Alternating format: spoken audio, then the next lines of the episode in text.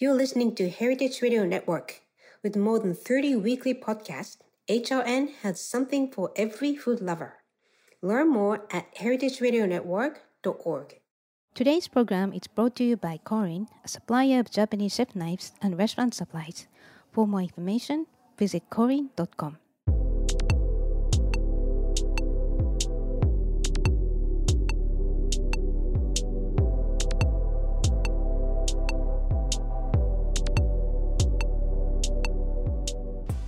Hello, welcome to Japan Needs. I'm your host Aki Koteyama, a food writer and the director of the New York Japanese Culinary Academy, which promotes a deep understanding of Japanese cuisine in America. We are broadcasting live from Brooklyn, New York. This show is all about Japanese food and food culture. We see sushi at every day in the supermarket, but what is beyond sushi? We hear dashi ramen izakaya, but what exactly are they? Japanese food is still a mystery for many people, and I try to demystify it in this program with my cool guests. My guest today is Zach Mangan, who is the co-founder of Kero, the Japanese tea importer and distributor based in Fukuoka, Japan, and New York. Zach joined us in episode 44 and talked about his love and passion for Japanese tea. If you haven't, I highly recommend listening to episode 44, since Zach is such a great speaker with a fantastic sense of humor. So now, 4 years later, Zach has lots of updates to share with us. So today we'll discuss his fascinating new book titled Stories of Japanese Tea, The Regions, The Growers, and the Craft, which came out on May 24th, and what Zach offers at his new cafe and gallery in Greenpoint, Brooklyn, and the latest Japanese tea trends in New York, and much, much more. But before we start, Japanese is available on the Heritage Radio Network website, as well as on iTunes, Stitcher, and Spotify as a podcast. So please go to iTunes, Stitcher, and Spotify, whichever you listen to, and subscribe to Japanese. And please write a review. We really appreciate your feedback.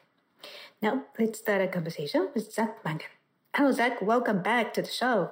Kiko-san, thank you. It's great to be back. I appreciate you inviting me on again. Yeah, so you have a lot to talk about today. So, but first of all, since our last conversation was a long time ago, so to refresh your memory of who you are, where are you from, and what did you eat when you grew up? Okay, my name is Zach Mangan. I was born in Pennsylvania, and I lived there till I was 12, and then moved to Minnesota, went to high school in Minnesota, and then went to college in Boston before moving to New York City, where I live now. And I grew up eating a fairly standard American diet. You know, my mom and dad both cooked, and I think every night dinner was something homemade. But we ate a lot of like traditional kind of like Italian American, you know, things like pasta, chicken cacciatore. My mom also, her side of the family was Polish. So we had like goulash and, you know, some types of kind of more Polish style food. But by and large, it was a pretty traditional type of American cooking, which, that's how I grew up eating. Well, so obviously your palates are nurtured by your parents' food. So that's great. And you went to the college in Boston, which is Berklee College of Music.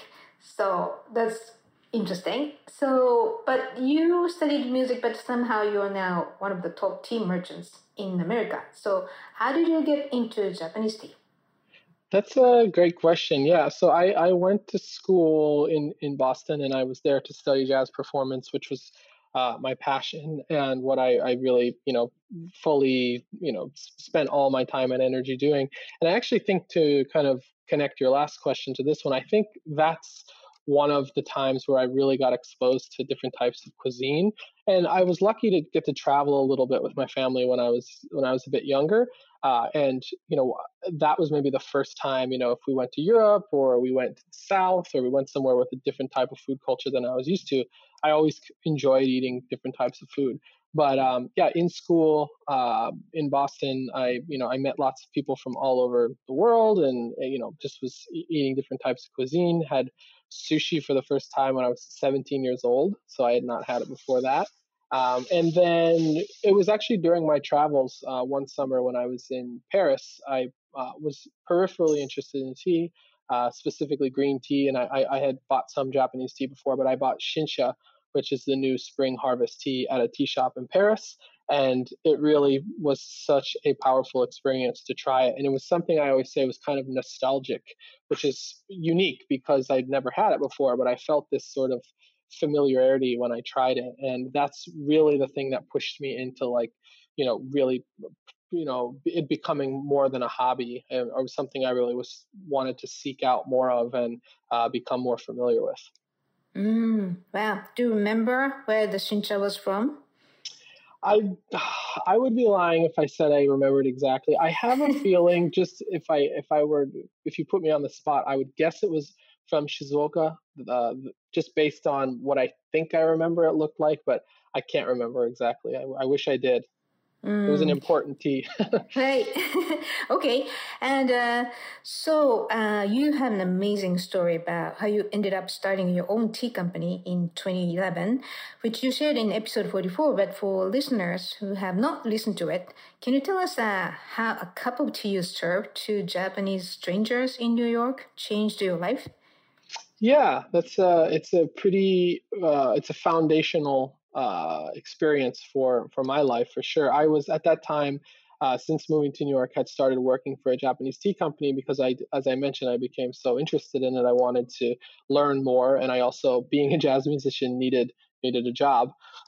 So during my time there, someone had brought me a gift of this tea that was not for sale in the store. It was just something they brought back from Fukuoka.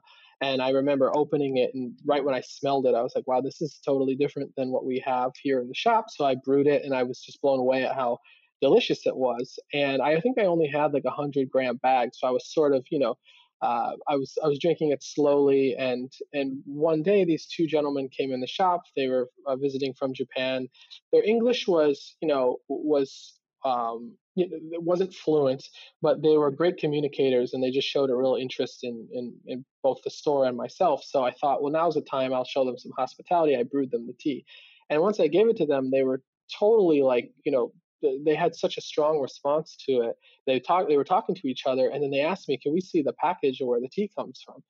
We'd like to see it." So I showed it to them, and they started laughing, and they're like, "That's the tea that we drink in our office in Fukuoka. We know that farm."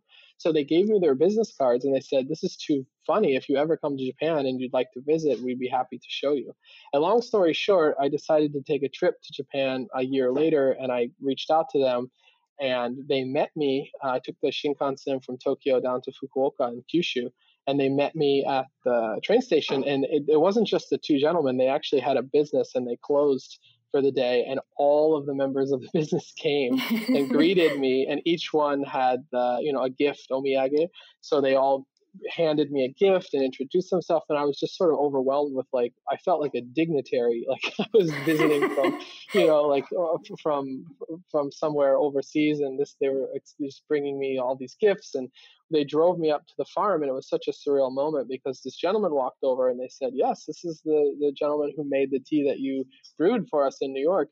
And then that experience of seeing the fields and getting a chance to just understand the difference in freshness of the tea that is in the Japanese marketplace domestically, that just totally changed things for me. And it was after that trip that I really started to think more deeply about not only working professionally in tea, but making it a career, and also really wanting to connect with those farmers and bring their products into the States. Wow, serendipity. Yes. Yeah, it was something that I could not have planned it. And it was one of those moments where you can remember exactly a particular moment that changed your life, which, you're lucky to get one. And I've been lucky to have a few of them. And that's one of the biggest for sure. Right. And also your generosity brought to your own fortune. So that's something we should learn. You have to be generous. Yeah. Okay, and then, so what is the concept of Kettl Tea? That's your company. And what do you offer to whom? Right, so it started with a simple idea, which was that, the freshest and highest quality teas in Japan stay in the domestic marketplace. So the reason why it's kind of, there's a complicated, but more or less a lot of the products are made in the rural parts of Japan, and the style of business that's practiced there is not, particularly, it's very insular. So a lot of the business that happens stays within the community. And, through sort of understanding, spending time with the growers and starting to understand some of their, why they would be hesitant to work with somebody outside of their community and also outside of Japan, I came up with a plan to basically develop a business that looked more like a domestic Japanese business. So that meant having an office and staff in Japan, having, following the same business practices that their other clients would, including having a fax machine, having, being able to send money through the Japanese banking system, and, being able to field inquiries by our staff in Japan in native Japanese. And all of those kind of elements made them less, reluctant to begin to work with me. And it was sort of also like the practice of taking the time to kind of consider what their needs were. It built a level of trust between us that I think they appreciated. So once that started, I was able to source these same teas that were going into the domestic marketplace, but bring them into the States. And initially, I worked primarily with chefs. So my thesis was, nobody's going to listen to me if I say that these are the best Japanese teas, or, certainly not only in the States, but in Japan. I may have said this on the last show, but I always joke that it's like saying best slice of pizza in New York. It's like, anybody can slap that on the front of their business, and there's really no one to say if it's true or not. But when you have chefs who, are speaking highly of your products, it sort of helps send the message that yes, the quality is high, and yes, it's something different that you can use their name to kind of understand the value. And then, throughout the last few years, we've built it into more of also, in addition to wholesale, to our retail company. So we do e-commerce, we have a few cafes, and it's really for me just a kind of the ability to share how unique Japanese tea and Japanese culture is. So I can get into more details, but that's kind of the high level of what we do at Kettl. Right. And if listeners wants to how Zach got connected to super high-end chefs, that's another interesting part of last episode 44. So you have to listen to it. But so that's great. So we're going to discuss your interesting project in your business in a moment. But first, let's talk about your wonderful new book titled Stories of Japanese Tea, The Regions, The Growers, and the Craft. So it is an extremely informative as well as a fun book, and I really enjoyed that. And it's full of your love and passion for Japanese tea culture. So what's the theme of the book, and why did you write it? That's a great question. Thank you. And thank you for the kind words about the book. I also just want to say a quick thank you to Princeton Architectural Press, the publishers who were so gracious to help me publish the book. And, we're just great partners to get it out. So the book was actually, I conceived of the book prior to having an actual book deal. So my intent with the book and my intent with the business really is to always be pushing kind of the dialogue about tea, and specifically Japanese tea, forward. And one of the things that I think is really important is it's kind of twofold. Number one, educating the customers, but also sort of bringing the conversation around tea and around the quality of tea to a higher level. And I thought the best way to do this, kind of following, in the footsteps of wine, was to really showcase the artisans and the growers who craft these products. So my initial thought was, well, I would like to do these interviews with the growers and take portraits at, at origin, and that would be the foundation for the book. So, rather than me just saying, hey, I'm Zach Mangan, I'm from Pennsylvania, let me tell you all about Japanese tea, I thought the more interesting route would be being more of a conduit between these tea professionals in Japan, and then kind of interpreting and parsing out the information that they provide in these interviews at the beginning of the chapter. So we go through many themes. We go through the different, historical elements of tea. We look at the categories from, sencha, hojicha, gyokuro, matcha. And each one of those chapters is anchored by an interview with somebody who not only is an expert in the field, but is a personal friend of ours and somebody that we source our products from. So that's how it started, and it kind of grew in its scope to include a chapter on how to make cocktails, how to use tea with food, whether it's sweets or savory, and it was a kind of a celebration to be able to to work with people that we worked with already, chefs and mixologists. And then finally there was a great chapter which I was honored to interview Dr. Andrew Weil about kind of demystifying some of the health benefits of tea. So it's really just like, for someone who's particularly interested in tea, maybe professionally, I think it's a great resource. It's a book that, I would have loved to have had when I was starting out, but I also feel like there's enough in the book that somebody who just has a peripheral interest maybe in tea or ceramics or Japan could leaf through it and find something that, they also could learn or just be entertained by. Right. It's almost like, watching a documentary after reading the book. I feel like I met a lot of people who's supporting the industry. So yeah. And one of my favorite things about this book is how many people have just said, I learned a lot, and learning to me is like discovery, and learning is one of the things I enjoy doing the most, whether it's about tea or music or science. I find like learning new information to be very, rewarding. And probably the highest compliment was my dad, who I love dearly, but is not a tea drinker, said, you know what, Zach? I had no idea. Tencha sounds so interesting. Do you sell tencha? And I said, oh yeah, Dad, we have that. And he said, oh, I got to come into the store and finally do like a full tasting. And I just felt like if my dad, who is not particularly interested in Japanese tea now has an interest in it, then I think there's hope. Oh wow, so that's a home run. I wrote the book. Yeah, exactly. Right. Wow. Okay. And you just mentioned one of the topics in your book is the history of Japanese tea. So maybe you can give us a quick overview of Japanese tea history and how tea became such an important part of Japanese culture. Great. Yeah, it's a very interesting, very interesting story. I'm not an expert on history, but it is something that I spent a good deal of the book, a lot of the time spent in the book was researching this chapter. And to follow tea in Japan is quite unique because it kind of, in a lot of ways, was brought in and grew in popularity simultaneously with Japan going through a strong period of developing its cultural identity. And I think that's because that was really the point at which Japan and China started to have strong, cultural exchange. So it's the same time that sort of the written languages were introduced in Japan and the kanji characters, where there was a lot of introduction of religion, so through Buddhism and through primarily certain styles of Buddhism from China. And one of the elements that was brought back was tea, these tea seeds.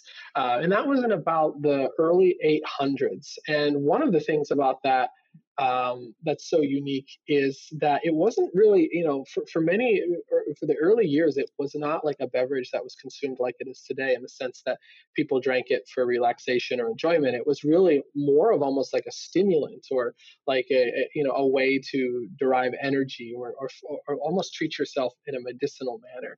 So as it grew, it really, like tea does, whether it goes to, Taiwan or Korea or Russia or England, it really reflects the culture of the country in which it's in. And in Japan, with the development of, Zen Buddhism and sort of the development of the culture within Kyoto at that time, the capital, tea really became this status symbol. And it was something that was really for, the highest officials and for the high ranking, aristocrats at the time. And that went through that phase. And then it sort of, to rebound from that, which was so interesting, it kind of then took on this color of what we know now of the traditional Japanese tea ceremony through many different practitioners, probably, several of them are famous, but Senno Rikyū, I would say, is probably the most well-known. And that time period was very interesting for tea because that's when the formality of the tea ceremony was codified, the tamai. And from there, so much of, I think, even contemporary Japanese culture in the manners that people practice with each other, in the way that kaiseki cuisine, which was born from the tea room and has now gone on, to be sort of the highest expression of seasonality in Japanese cuisine, that really grew from tea. And ceramic culture as well. So I actually, I feel like tea was a huge catalyst for so many of the developments of what we know now in arts and culture in Japan. So it's a fascinating thing. There's authors and books that go into it on a much deeper level than my book, and I'd invite you to check those out. But we do cover some of the basics of history in the first chapter of the book.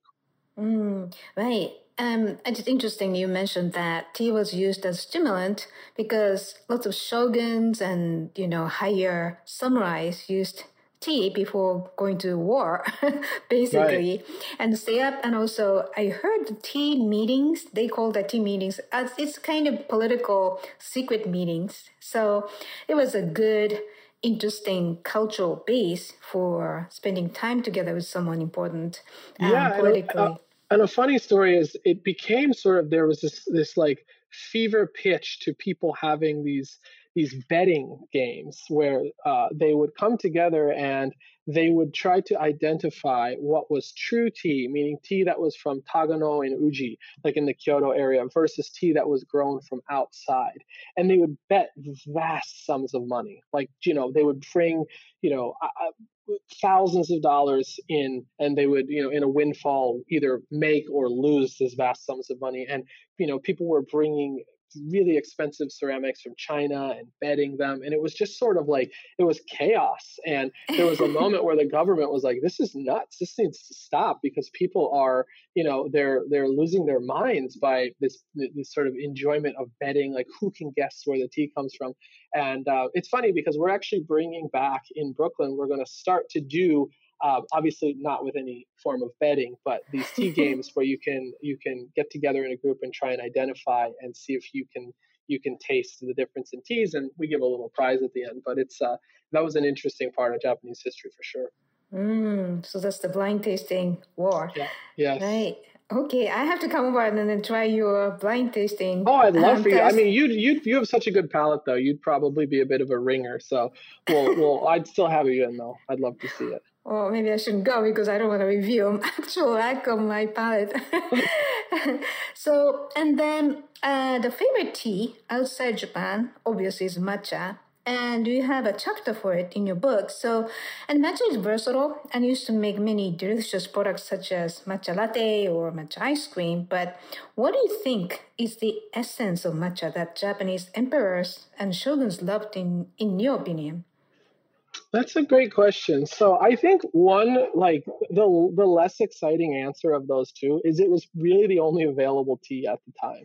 So a lot of those that were partaking in it historically at that moment, like this type of powdered tea was the very first form of tea that was introduced to them. But I will say that the reason I think that it's kept its longevity, there's two reasons. So when people say, well, why is matcha only made in Japan?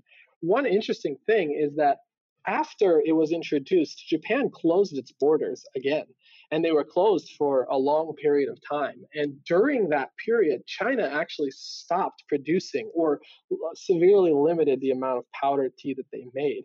But the funny thing is, Japan continued to develop a culture for powdered tea, and powdered tea is more or less what matcha is. So when it reopened, like they were really the only country left that was still producing it. And not only they were producing it, they were developing it and refining it in the way that Japan does, that they had brought it to a whole new level. It was no longer this kind of bitter, astringent medicinal blend that you would drink just to stay up all night to meditate. It became a more elegant beverage, and it really grew alongside, Sado, the traditional Japanese tea ceremony. So if you look at it from that perspective, even till today, it's continued to develop in a way that's so different. If you look to the surrounding countries, if you look to Taiwan or China or Korea, they really don't have a culture of drinking powdered tea like matcha. And that's something I really thought was just such an interesting development. And if Japan had kept its borders open and loose leaf teas or brick teas like pu'er were brought in from China later, like perhaps matcha would have just been something that was talked about historically and not something that's still so, beloved and enjoyed today. Interesting. Yeah. So, and also I think by taste itself, to me personally, there's an addictive nature because it's bitter, and the bitterness makes your palate more sweet oriented. So there's like bitter and followed by sweetness and back and forth.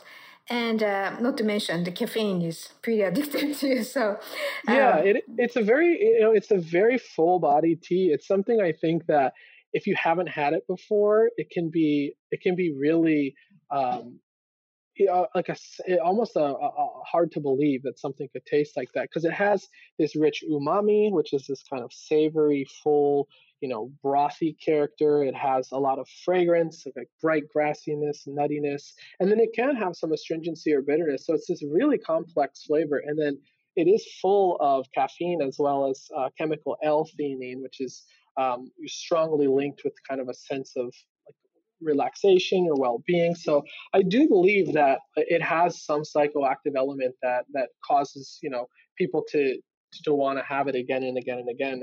And it's, for somebody who sells the product, we're not going to complain about that. If people want to drink it again and again, that's good for us.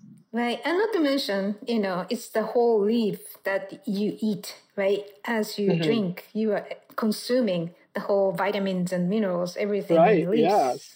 And a funny thing is, so you talk about it has quite a lot of caffeine. If you were to take a pound of matcha and a pound of sencha actually per pound generally has more caffeine in it, but the way that you consume matcha, because it's a powder and you're whisking it and you're consuming the entire leaf into your body, you're actually per serving you're consuming more caffeine. So it is we do get a lot of people that drink it specifically for kind of a particular reason, for energy or for relaxation or specifically for health benefits, because it just does provides a broader spectrum of those chemicals because you consume the entire leaf. Right. Okay. And then, so you also included fascinating interviews in your book. So maybe you could pick a grower and a producer or blender or whom you interviewed and tell us why they are so special.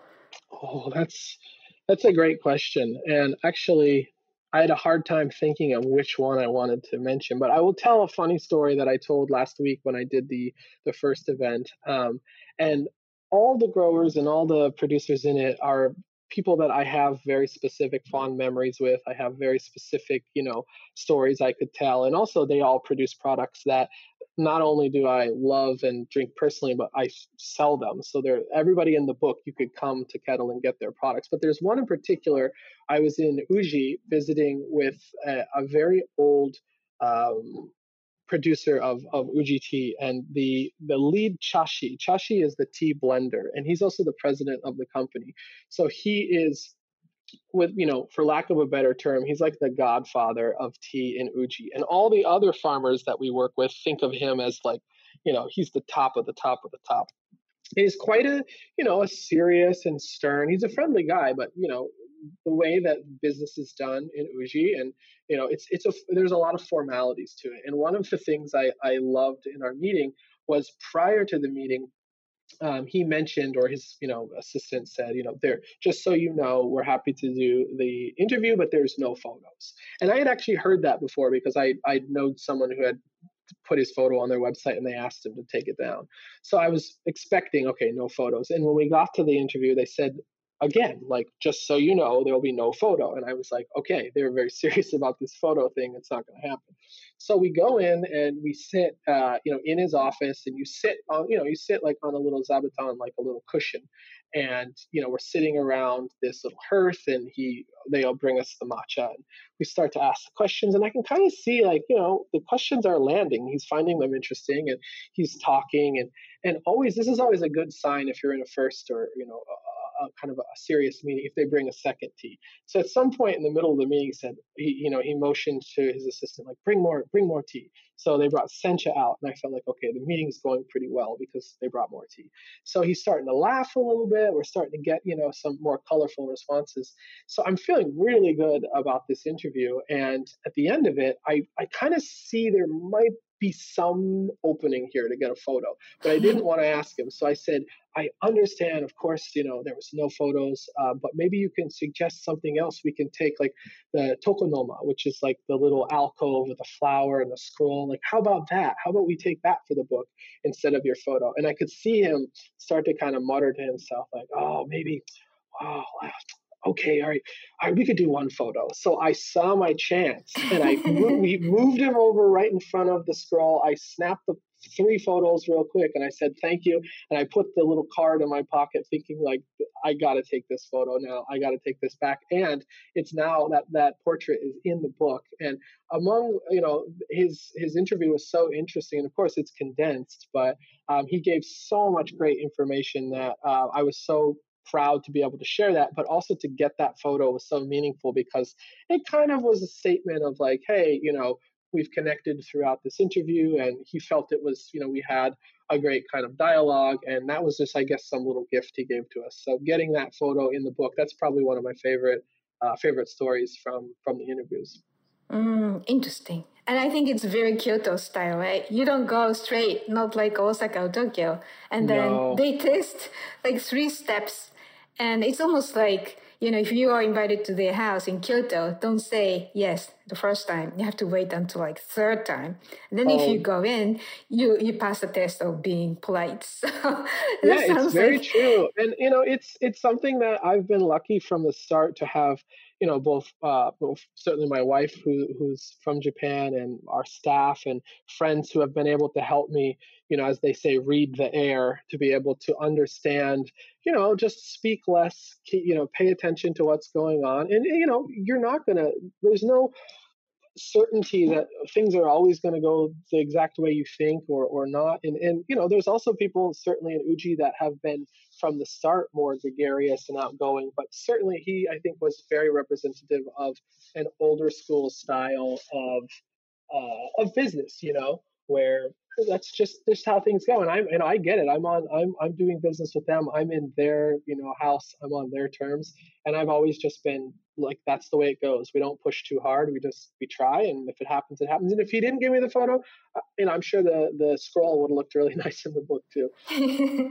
Right. So it's a cultural lesson, right? It's Absolutely. Not just tea. It's not just the beverage. It's everything. So, right. And then, so after writing this amazing book, did anything change? Yeah. First of all, now I have a book. So that was a big thing. That was kind of like, the process of writing the book, I think, and what I learned. Of course, the information I learned, as much as this is an education for those who are reading it, it was also a personal education. So, going through the process of asking the questions and spending time with them and compiling things, that was a big learning experience for myself. And just having it out there now, I feel like it's such a great thing to have, to be able to, like, it just sort of condenses so much of what I'm, I've been working on or trying to explain, over the last decade. And it's like, however, it's 260 pages that you can just say, here, this is it. You can read the story here. So it feels really nice to be able to have that and to be able to share that with people who, might say, well, what is this all about? And you can say, well, here's the book. And by the first chapter, they're like, oh, okay, it's so clear to me now what it is that you're trying to share. And above that, to be able to highlight these producers and really that was the fundamental idea of the book was to share their stories and show, the work and the expertise that they have. And I believe that adds value to the products then, because people can say, oh my gosh, I remember when I read about, Tatsuhiro-san and how he makes Sencha and Shizuoka. And when I tasted his teas, it really brought a new sense of respect to that. So I think that's really important. Right. Okay. And I'm sure all the people who you interviewed in the book, they are kind of celebrating, the tea culture thriving outside of Japan. Yeah. Yeah. Right. So, okay. And again, the title of Zach's new book is Stories of Japanese Tea, The Regions, The Growers, and the Craft, published by Princeton Architectural Press. So where can we find your book? Well, thankfully, the book is available in, all markets. So from your, here in New York, it's available in all the major bookstores. You can get it on Amazon, Barnes & Noble, online like Books A Million, Bookshop.com, IndieBound, Indigo, Book Depository, which is an international site. But it's in, thankfully, in major markets and in most like local bookstores. So yeah, and if they don't have it, most of those bookstores can can order it for you. So it's quite easy to get. So yeah. Great. Or you can come and you can get it from our website, kettl.co, kettl.co. We have it available there as well. Okay. And I really like the size of the book. It's beautiful, like, you know, tea color, and it's really, it fits in my hand. So you can carry it around when you want to learn more about tea, or you could just carry it as a reading book. It's about people's story too. So yeah, I highly recommend it. All right, so we'll take a quick break here, and then when we come back, we'll discuss Zach's new cafe and gallery that he opened last year. So please stay with us.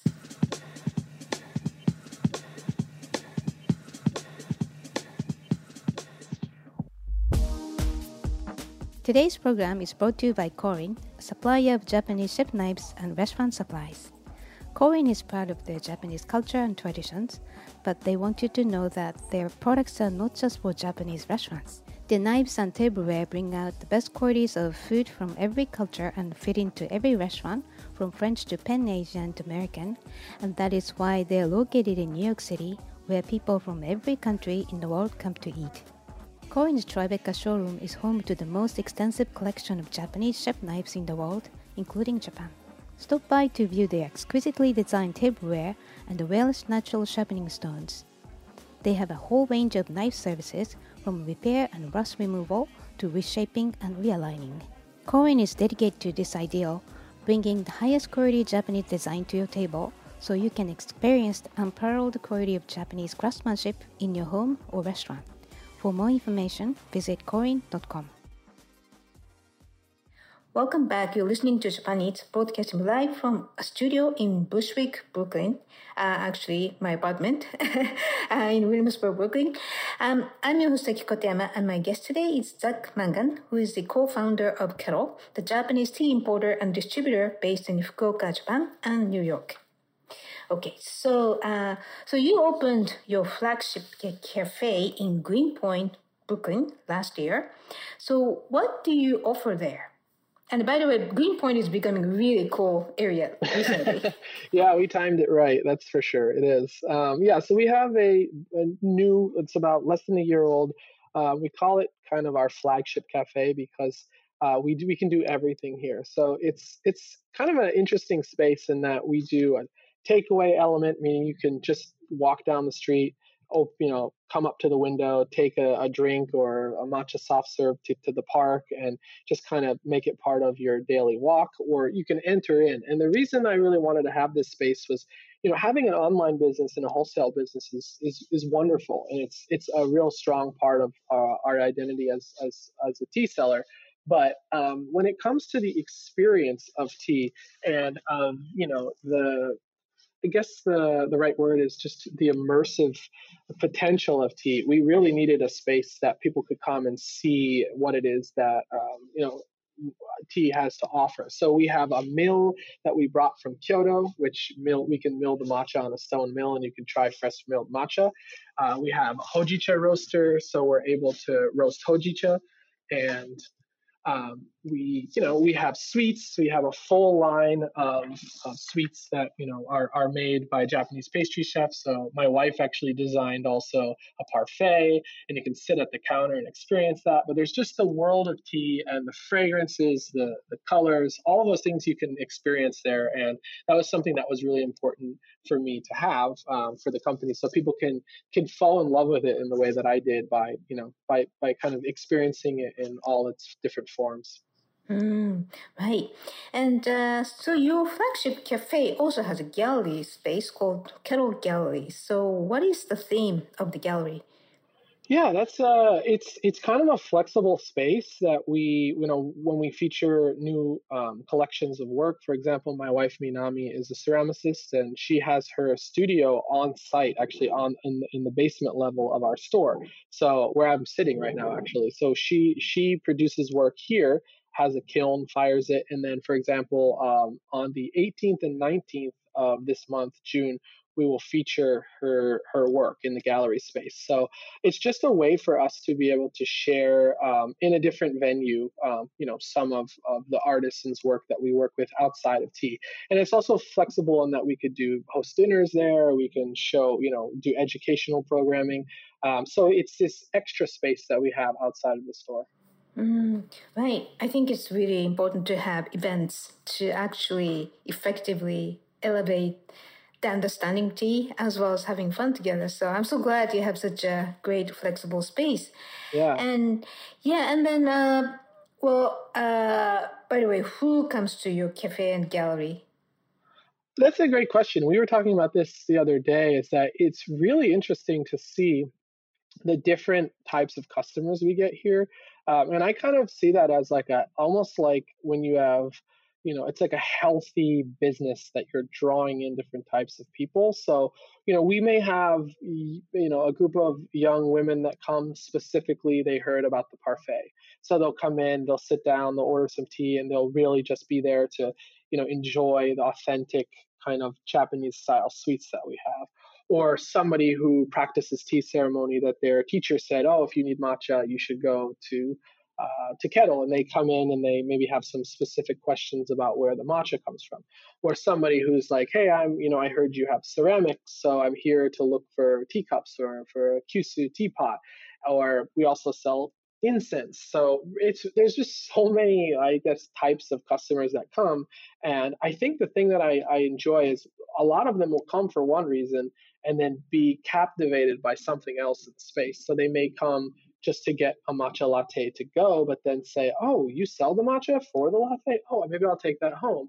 And then they come back the next time and be like, wow, now I'm hooked, so I need to get a whisk. Do you have a matcha whisk? And, we show them, it's you can actually watch people kind of go through the process of becoming more familiar with Japanese tea. And, we really want to meet people where they're at. So we don't want it to be an intimidating space or somewhere that you have to have a lot of experience in order to kind of appreciate what's going on.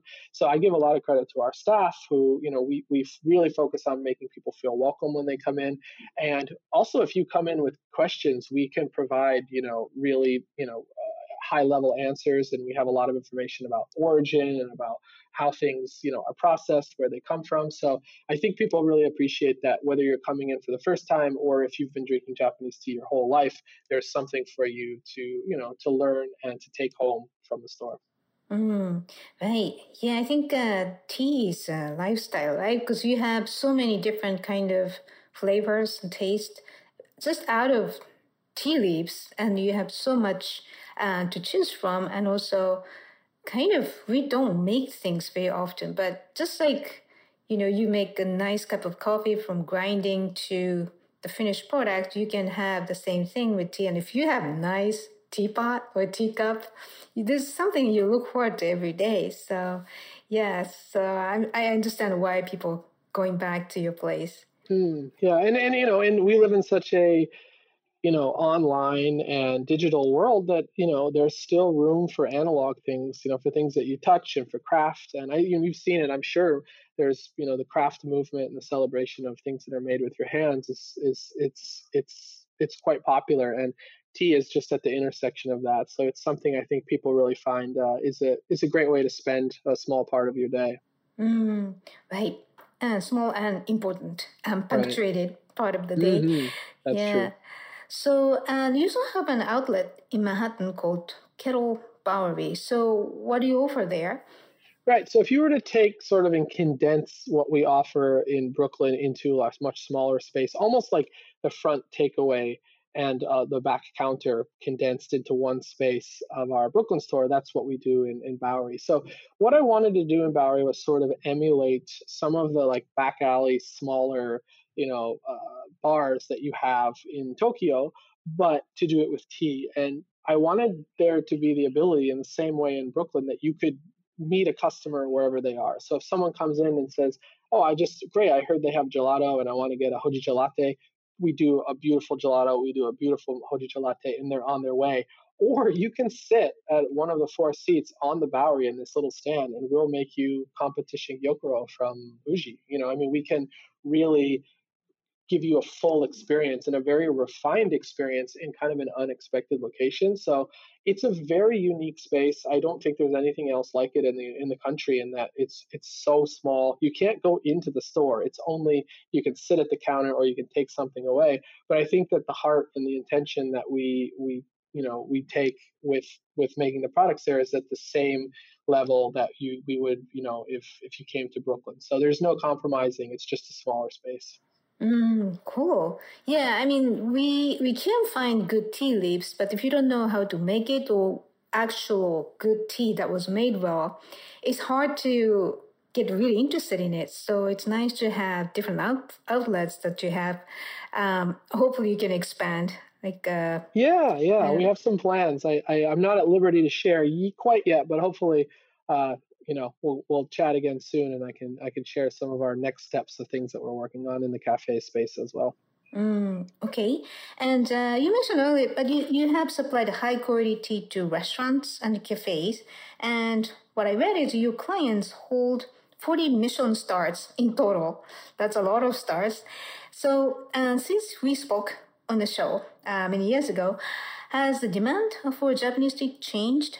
And if so, who is drinking Japanese tea right now?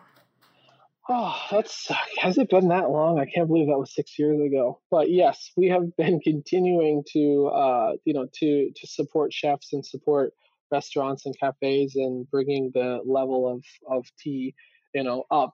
And I do think a lot has changed. I think that there is a higher demand. There's a more discerning customer now.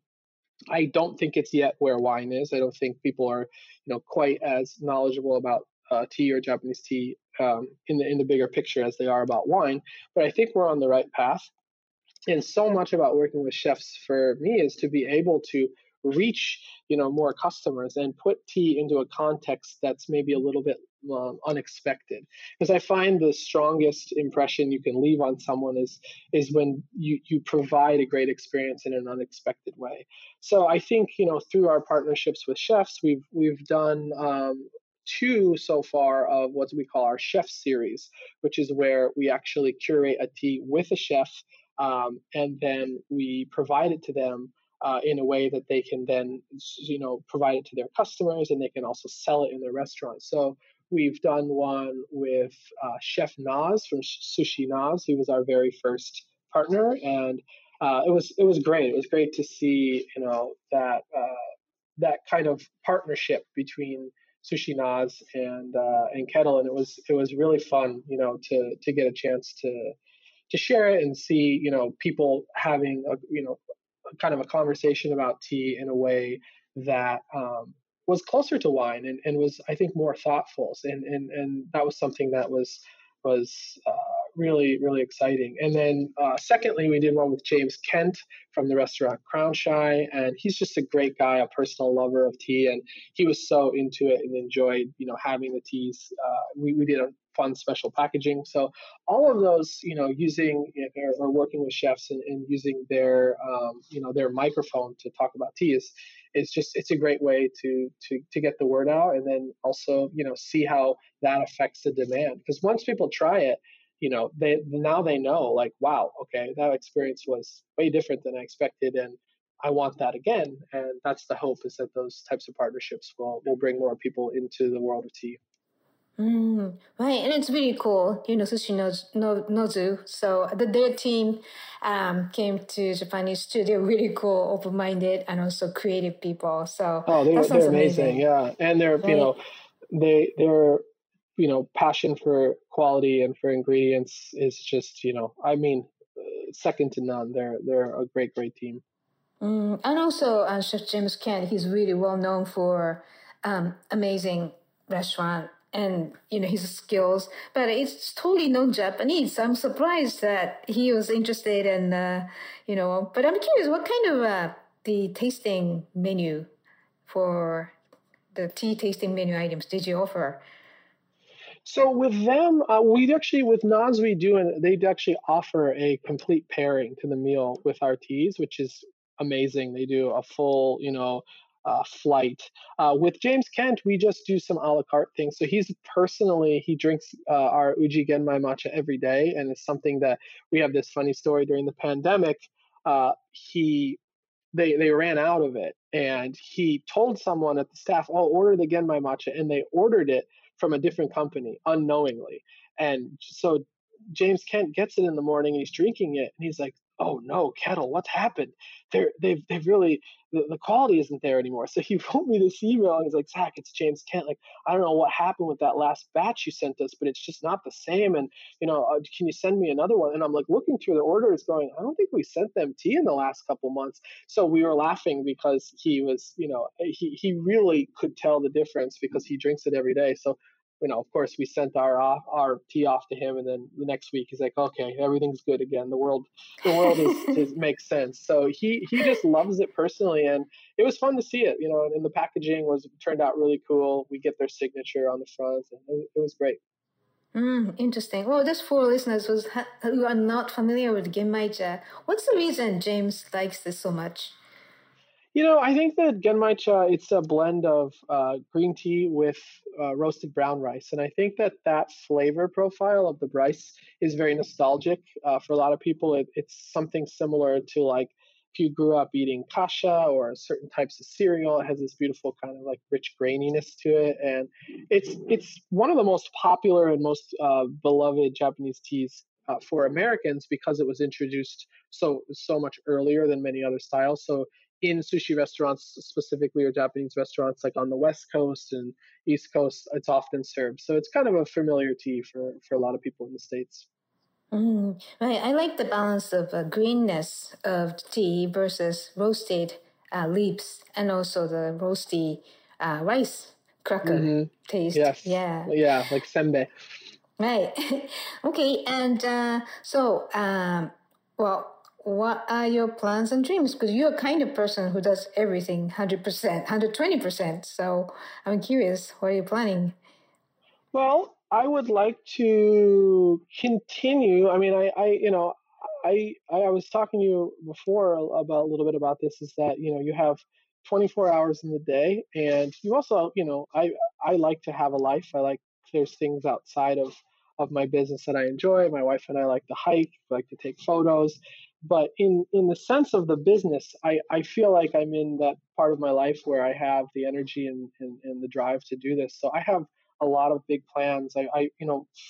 First and foremost, I just want to continue to drive the conversation around producers and around quality and around telling the story of, you know, the people that make these products. And the reason I care so deeply, number one, is because their stories are so interesting.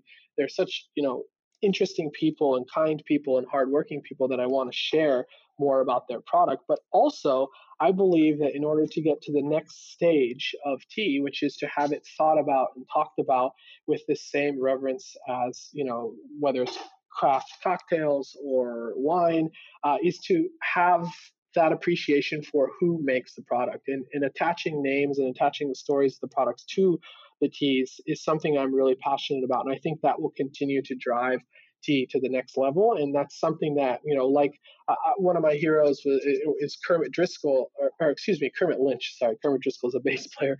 Kermit Lynch, who is one of the pioneers of really working directly with French wine producers and bringing their products into the States. And he spent so much time talking about who made the wine, not necessarily what the wine was. Like, yes, this is Cab Franc, but this is the person who made it. And same with George Howell, who's kind of luminary coffee importer from Boston. And he sort of did the same thing, which was spending so much time with the people and talking about the people. So that's my big project. But we have some plans for a cafe. We have some plans for another book.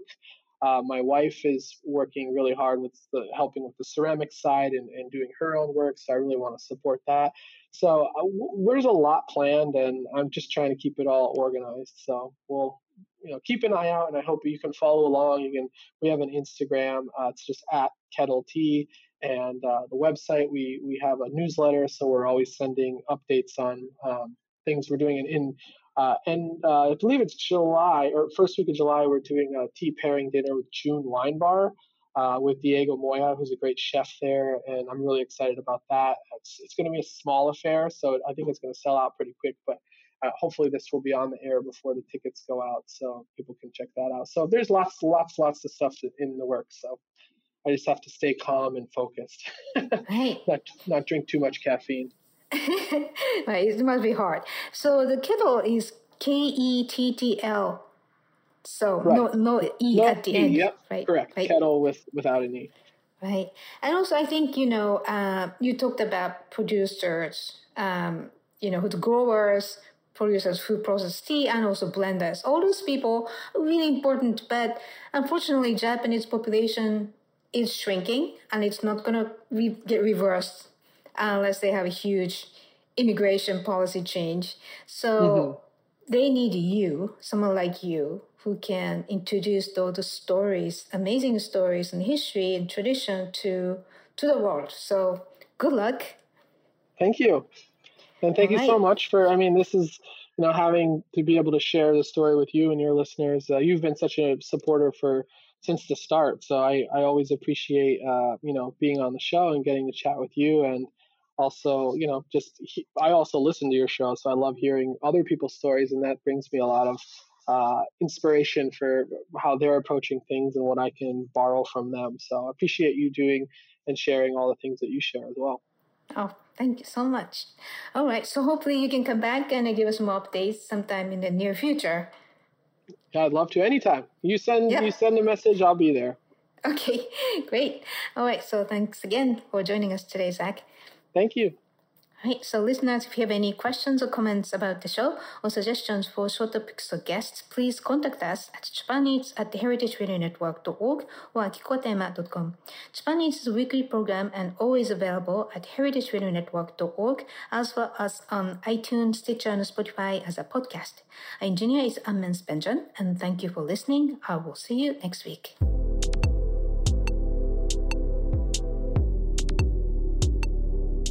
Japanese is powered by Simplecast.